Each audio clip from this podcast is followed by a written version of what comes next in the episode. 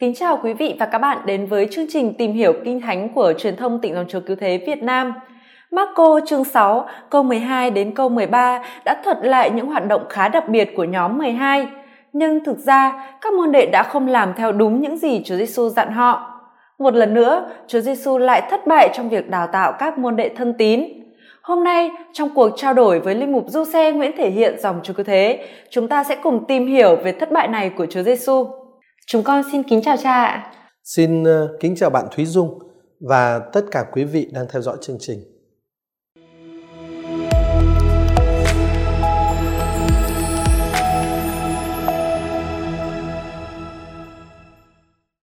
Thưa cha, tin mừng Marco kể ở chương 6, các câu 12 và 13 rằng các môn đệ của Chúa Giêsu đi giao giảng, kêu gọi người ta ăn năn sám hối. Các ông trừ được nhiều quỷ, xúc dầu cho nhiều người đau ốm và chữa họ. Bối cảnh của những hoạt động này là như thế nào thưa cha?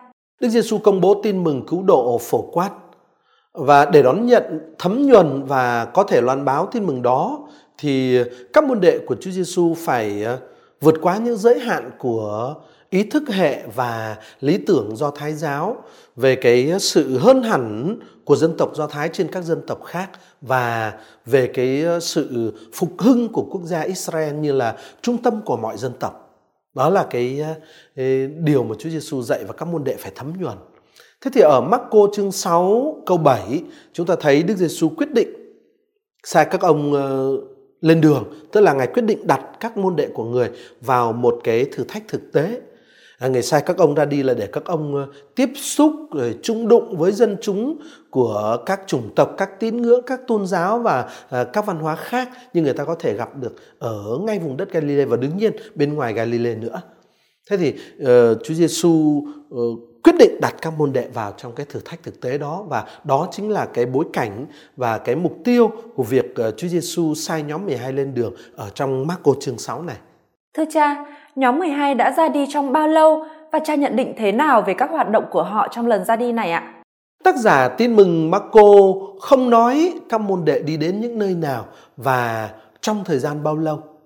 Đây có ba hoạt động được Marco kể ra ở trong uh, Marco chương 6 câu 12 đến câu 13. Trước hết đó, là các ông rao giảng kêu gọi người ta sám hối. Rồi cái hoạt động thứ hai đó là các ông trừ quỷ và cái hoạt động thứ ba là các ông sức giàu cho những người đau ốm và chữa lành họ. Rõ ràng những gì nhóm 12 thực hiện thì không phù hợp với những chỉ dẫn mà Đức Giêsu đã truyền cho các ông. Nghĩa là sao thưa cha? Chúng ta có thể thấy không có hoạt động nào trong ba hoạt động rao giảng, uh, trừ quỷ và chữa bệnh đã xuất hiện ở trong uh, chỉ thị của Đức Giêsu khi Đức Giêsu sai nhóm 12 ra đi như uh, được kể ở trong Marco chương 6 uh, câu ờ, 7 cho đến câu 11. Chú ý là uh, trong các sách tin mừng đó thì Marco chương 6 câu 13 là cái chỗ duy nhất nói đến chuyện uh, sức giàu chữa bệnh trong các hoạt động của các môn đệ. Đức Giêsu thì không bao giờ làm cái việc này, người có chữa bệnh nhưng mà không bao giờ chữa bệnh bằng cách sức giàu. À, và như thế là cái hoạt động uh, sức giàu chữa bệnh ở đây cũng uh, không giống như là hoạt động mà Chúa Giêsu uh, đã làm uh, và vẫn thường làm. Hay như chúng ta đã phân tích với nhau ở trong các cái chương trình uh, tìm hiểu kinh thánh trước đây của chúng ta thì uh, ở Marco chương 6 câu 7 Chúa Giêsu chỉ sai nhóm 12 ra đi là để các ông hiểu và các ông thấm được cái sứ điệp của Chúa về cái tính ờ, phổ quát của ơn cứu độ thôi. Chúa Giêsu không hề sai các ông đi ờ, để rao giảng hay là để chữa chữa bệnh và nhất là chữa bệnh bằng cách sức giàu nữa thì càng không. Rất rõ ràng là Chúa Giêsu chỉ sai các ông đi để các ông học, đặt các ông vào một môi trường thử thách chứ không sai để đi rao giảng và chữa lành. Thưa cha, Thánh Marco kể trong chương 6 câu 12 là các môn đệ đi giao giảng kêu gọi người ta ăn năn sám hối. Có nghĩa là gì ạ? Ăn năn sám hối hay là hoán cải uh, trong uh, tiếng Hy Lạp là động từ metanoeo chính là uh, điều mà Thánh Doan Tẩy Giả kêu gọi Israel thực hành để được ơn tha tội. Như chúng ta thấy nói ở trong uh, Marco chương 1 câu 4 ông Doan Tẩy Giả đã xuất hiện ở trong hoang địa uh, rao giảng kêu gọi người ta chịu phép rửa tỏ lòng sám hối. Thế Đức Giêsu thì cũng từng kêu gọi người ta sám hối ờ, và trong lời kêu gọi của Chúa Giêsu đó thì sám hối được trình bày như là một điều kiện để người ta được hưởng nước Thiên Chúa. Là khi ờ, Chúa Giêsu nói ở Marco chương 1 câu 15, thời kỳ đã mãn và triều đại Thiên Chúa đã đến gần, anh em hãy hối cải và tin và tin mừng. À, nhưng mà Chúa Giêsu kêu gọi người ta sám hối trước khi người công bố sứ điệp về cái tính cách phổ quát của nước Thiên Chúa trong ờ, trình thuật chữa lành người bại liệt ở chương 2 câu 1 đến ờ, câu 13. Tuy nhiên đó, đối với những người ngoại thì ờ, cái điều kiện để họ được ơn tha thứ thì không được trình bày trong những cái hạn từ chỉ sự sám hối như metanoia mà là lòng tin vào Đức Giêsu. Ví dụ như ở Marco chương 2 câu 5 khi Chúa chữa lành cho một người bại liệt và rõ ràng người đó không phải là người Do Thái đó thì cái yếu tố làm cho họ được chữa lành là lòng tin vào Đức Giêsu.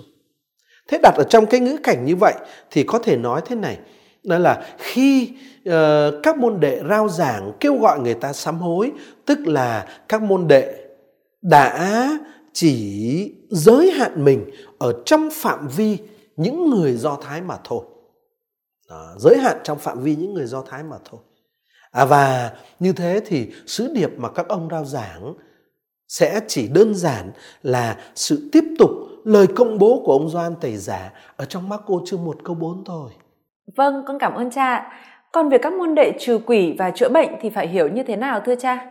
Hai cái hoạt động mà các môn đệ thực hiện đó, trừ quỷ và chữa bệnh thì uh, Song song với những gì Đức Giêsu đã thực hiện tại Capernaum ở chương 1 câu 32 đến 34 và ở khắp Galilee chương 1 câu 39, tức là trước khi Đức Giêsu đưa ra sứ điệp về tính chất phổ quát của ơn cứu độ ở chương 2 câu 1 đến câu 13.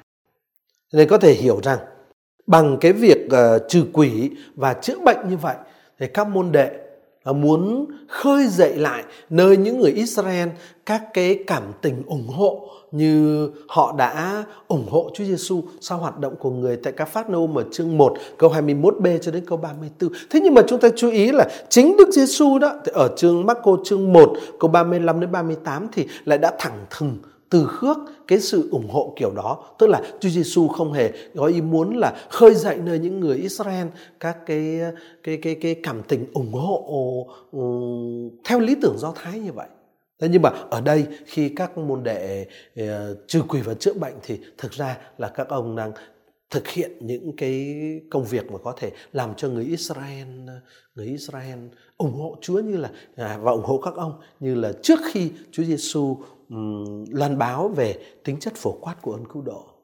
Có vẻ nhóm 12 đã thành công trong các hoạt động giao giảng trừ quỷ và chữa bệnh, có đúng không ạ? Vâng, đúng vậy đó. Các môn đệ đã thành công trong những hoạt động mà các ông đã thực hiện nhưng mà nhưng mà Đức Giêsu thì lại thất bại. Chúa Giêsu đã thất bại trong việc à, đào tạo các môn đệ. À, mục tiêu mà Chúa nhắm đến uh, trong cái việc uh, sai nhóm 12 ra đi ở đầu chương 6 của Tin mừng Marco trong thực tế là đã không đạt được. Thưa cha, ở Marco chương 6 câu 30 câu 31, tác giả tin mừng kể lại sự kiện nhóm 12 trở về sau khi đã kết thúc các hoạt động của mình. Ông viết ở câu 30 rằng, những người được sai đi tụ họp chung quanh Đức Giêsu và kể lại cho người biết mọi việc các ông đã làm và mọi điều các ông đã dạy. À, trước hết đó, ờ, như bạn vừa nói đó, ờ, các môn đệ tụ họp bản văn Hy Lạp ghi là synagontai họ tụ họp chung quanh Đức Giêsu. Ở trong ờ, tin mừng Marco đó thì cái động từ synago mà chúng ta dịch là tụ họp đấy luôn luôn có chủ từ là đám đông người Do Thái với não trạng Do Thái và tuân giữ các quy định của người Do Thái. Chủ từ của động từ synago ở trong uh, Marco luôn luôn là như vậy. Như chúng ta có thể thấy ở trong ờ, Marco chương 1 câu 33, chương 2 câu 2, chương 4 câu 1, chương 5 câu 21, chương 7 câu 1. Nghĩa là rất nhiều chỗ chủ từ của động từ synago quy tụ, tụ họp uh, luôn luôn là đám đông người Do Thái với não trạng Do Thái uh, những con người tuân giữ các quy luật của Do Thái. Thế thì ở đây ở đây là lần duy nhất động từ synago có chủ từ là nhóm 12. À, chúng ta chú ý cái cái kiểu dùng này của tin mừng Marco.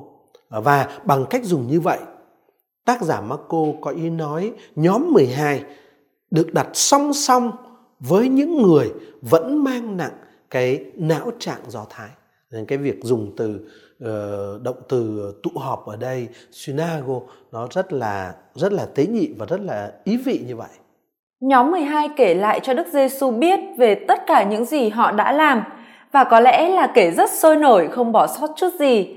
Những điều họ kể về căn bản đã được trình bày trong chương 6 câu 12 câu 13. Họ đã giao giảng kêu gọi người ta ăn năn sám hối, họ đã trừ quỷ và họ đã sức giàu chữa lành những người bị bệnh. Trang nghĩ thế nào về các hoạt động đó ạ? À? Chắc chắn là với những hoạt động như thế thì nhóm 12 đã khơi lên ở trong lòng những người dân Do Thái cái niềm hy vọng phục hưng quốc gia và dân tộc Do Thái. À, nhưng mà như chúng ta đã nói ở trên kia, tất cả các hoạt động đó của nhóm 12 đều không đúng với cái lệnh truyền của Đức Giêsu khi Đức Giêsu sai họ đi ở trong cái thời điểm này, Marco chương 6. Thưa cha, câu 30 còn nói đến một hoạt động khác nữa của nhóm 12, họ dạy dân chúng. Xin cha giải thích cho chúng con ý nghĩa của chi tiết này ạ. Đức Giêsu chưa hề sai các môn đệ đi dạy. Chúng ta có thể ý, chú ý một điều đó là ở trong tin mừng Marco á, dạy tiếng Hy Lạp là didasco, dạy là trình bày một sứ điệp bằng cách lấy cảm hứng và xuất phát từ cựu ước. Trình điệp một sứ điệp trình bày một sứ điệp bằng cách lấy cảm hứng và xuất phát từ cựu ước. Và như vậy tức là hoạt động này rất khác với việc công bố một sứ điệp thế đức giêsu không hề trao phó cho bất cứ ai công việc dạy didasco và chính bản thân đức giêsu ở trong tin mừng Marco cũng chỉ thực hiện cái việc dạy didasco khi người đối diện với một cử tọa gồm toàn những người Do Thái và suy nghĩ theo não trạng Do Thái. Ta có thể thấy ở, ở Marco chương 1 câu 21b, chương 2 câu 13, chương 4 ờ, câu 1, chương 6 câu 2, chương 9 câu 31 vân vân. Còn với những cử tọa mà có những người không theo do Thái giáo thì tác giả tin mừng Marco rất là ý nhị. Ông nói Đức Giêsu, ông viết ông kể cho chúng ta rằng Đức Giêsu chỉ nói trong ờ, bản văn Hy Lạp là động từ lego à, trong cái cử tọa không có có những người không theo do Thái giáo ví dụ như ở chương 8 câu 34, ở chương 9 câu 35 tiếp theo vân vân thì Đức Giêsu nói lego chứ không dạy didasco. Thưa cha như thế, chuyện dạy trong tin mừng Marco có một ý nghĩa riêng biệt đúng không ạ? Đúng vậy đó. Vì thế cho nên khi mà tác giả tin mừng Marco nói rằng nhóm 12 đã trình bày cho Đức Giêsu mọi điều các ông đã dạy như tác giả nói ở câu 30 thì điều đó có nghĩa là các môn đệ đã chỉ giới hạn giới hạn cái hoạt động của họ ở trong phạm vi những người Do Thái mà thôi. Và như thế tức là gì? Tức là họ không hoàn toàn làm đúng với cái chỉ thị của Đức Giêsu. Thế thay vì tiếp xúc với mọi hạng người không phân biệt như cái tinh thần của lệnh truyền của Chúa Giêsu ở Marco chương 6 câu 7 đến câu 11 mà chúng ta đã có dịp tìm hiểu trong các cái chương trình tìm hiểu kinh thánh trước đây đó. Thay vì tiếp xúc với mọi hạng người như tinh thần của lệnh truyền đó, thì các môn đệ ở đây lại đã chỉ quanh quẩn giới hạn trong cái thế giới do thái và họ cố gắng củng cố niềm hy vọng do thái về cái việc ờ, phục hưng dân tộc do thái họ không làm đúng với chỉ thị của đức giêsu Vâng thưa cha, và con hiểu là các môn đệ ở Marco chương 6 đã sai khi họ dạy dân chúng. Ờ, đúng như thế, bạn hiểu đúng đó.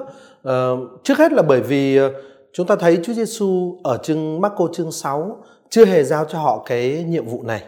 Thứ hai đó là khi dạy tức là với động từ didasco đó thì ờ, khi dạy người ta các môn đệ đặt mình vào cái vị trí của tôn sư đang khi chính các ông như ở Marco chương 4 câu 34 cho chúng ta biết chính các ông chưa thấm nhuần giáo huấn của Chúa Giêsu. À, vì thế chắc chắn nội dung mà các môn đệ dạy sẽ không thể là gì khác hơn tư tưởng và lập trường của Do Thái. Chứ chưa thể là những sứ điệp và giáo huấn mới mẻ mà Đức Giêsu đang đề nghị. Họ còn chưa thấm nhuần được mà. Marco chương 4 câu 34. Rồi, cái việc dạy này của các ông chắc chắn cũng không thể có cái thẩm quyền đặc biệt như của Đức Giêsu ở trong ờ, Marco chương 1 câu 22 được. Ở Marco chương 1 câu 22 tác giả Marco nói thiên hạ sừng sốt về lời giảng dạy của Chúa Giêsu vì người dạy như một đấng có thẩm quyền chứ không như các kinh sư. Chúa Giêsu có sứ điệp, Chúa Giêsu uh, um, có thẩm quyền. Các môn đệ thì không.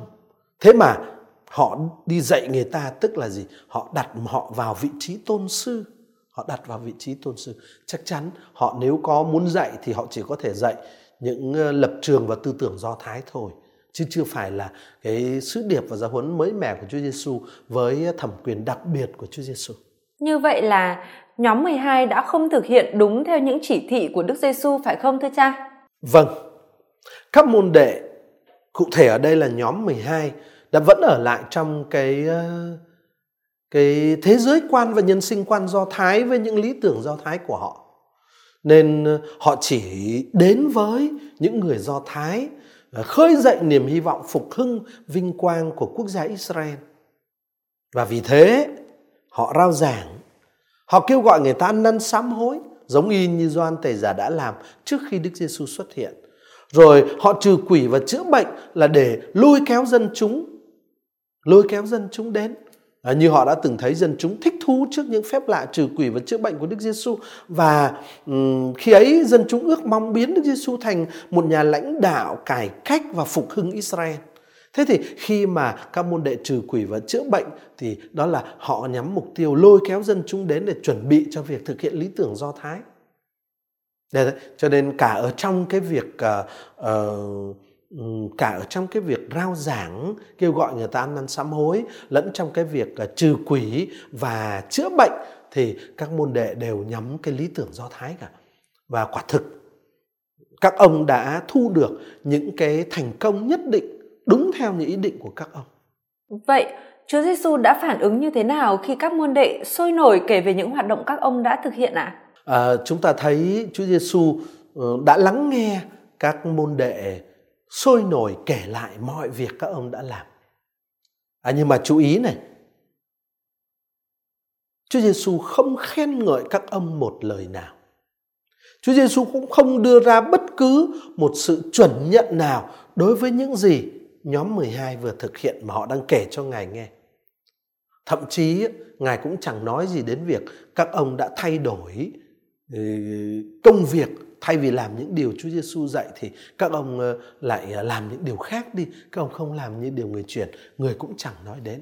Ta thấy Chúa Giêsu ờ, hoàn toàn hình như là không để ý đến uh, cũng không, không, không bận tâm điều chỉnh cũng không khen ngợi và chuẩn nhận những uh, việc mà các môn đệ vừa thực hiện. Như vậy, có thể hiểu là Đức Giêsu không hài lòng với những gì nhóm 12 đã thực hiện trong chuyến ra đi của họ ở Marco chương 6, có đúng vậy không thưa cha? Tôi cũng nghĩ như vậy.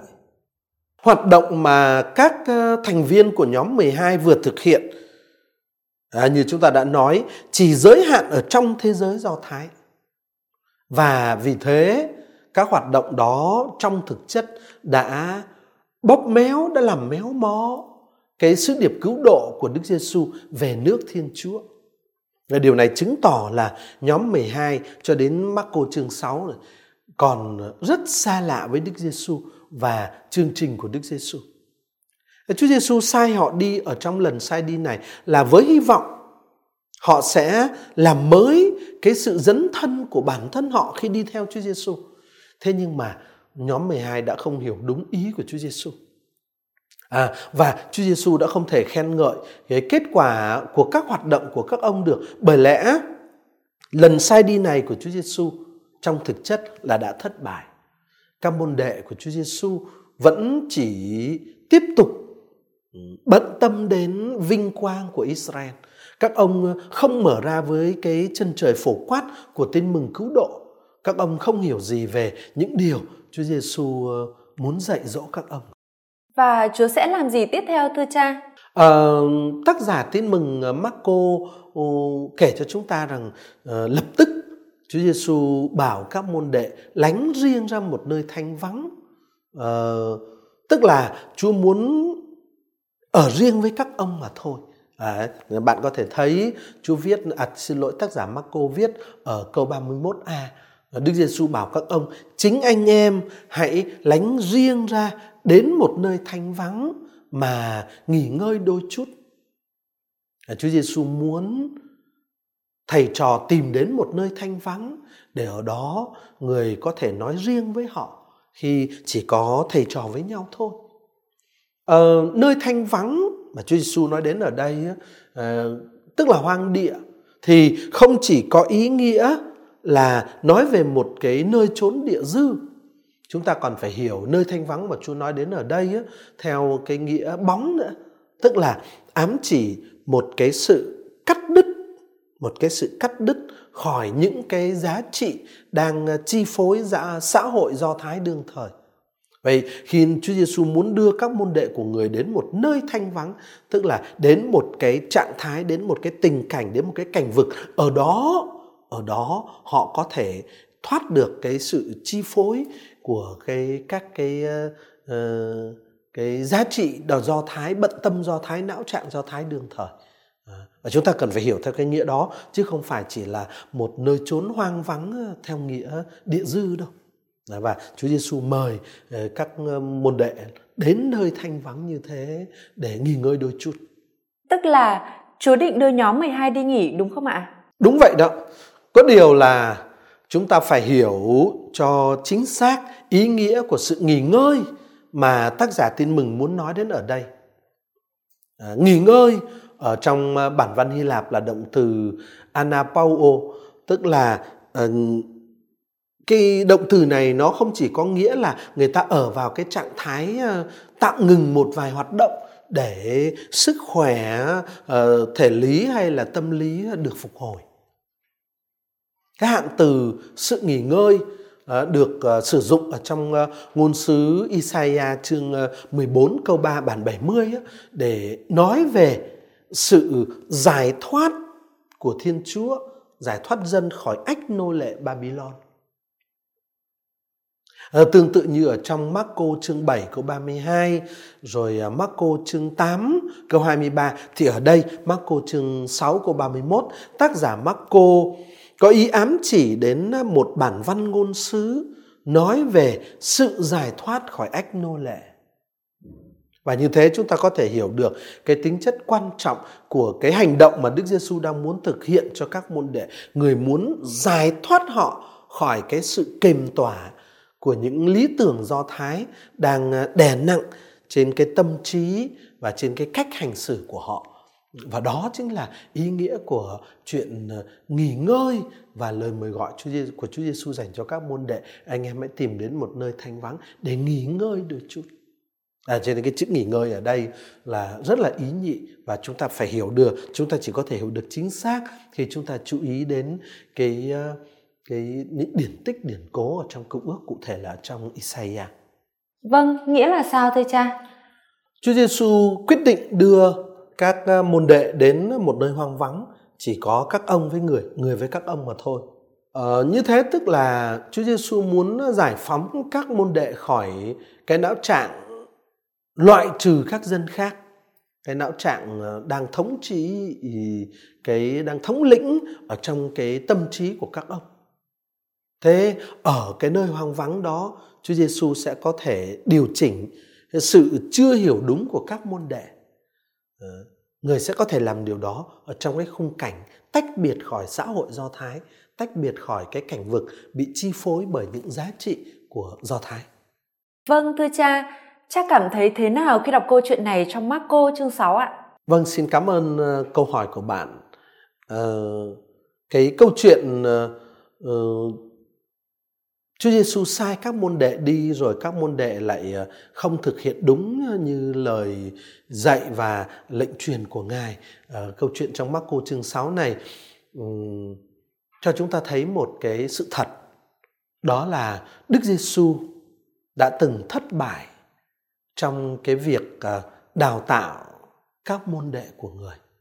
Đức Giêsu thất bại. Suy niệm về cái à, sự thất bại này của Đức Giêsu đó, thì à, tôi thấy chúng ta được mời gọi phải khiêm tốn, cảnh tỉnh chính bản thân mình trước hết. Có lẽ chúng ta không khá hơn nhóm 12 đâu. Chúng ta vẫn có thể khiến Chúa phải thất bại vì cái sự ngu muội của chúng ta, về sự chậm hiểu và thậm chí là hiểu sai của chúng ta. Thế nhưng mà đồng thời chúng ta cũng không được tuyệt vọng khi phải đối diện với ờ, những giới hạn của con người, của bản thân mình hay là của những người xung quanh mình. Khi phải đối diện với những sự kiện là ờ, bản thân mình hay là những người xung quanh mình không hiểu đúng ý của Chúa Giêsu. Các môn đệ nhóm 12 ngày xưa cũng đã từng xảy để cũng đã từng đi qua cái kinh nghiệm đó.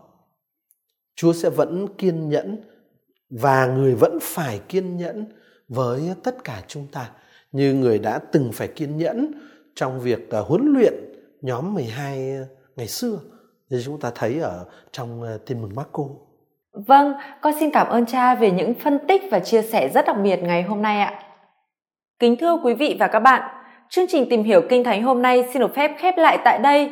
Xin cảm ơn quý vị và các bạn đã quan tâm theo dõi. Kính chúc quý vị và các bạn luôn tràn đầy ơn Chúa và chúng ta hẹn gặp lại nhau trong những chương trình kỳ tới. Ngợi khen Chúa Giêsu và Đức Bà Maria.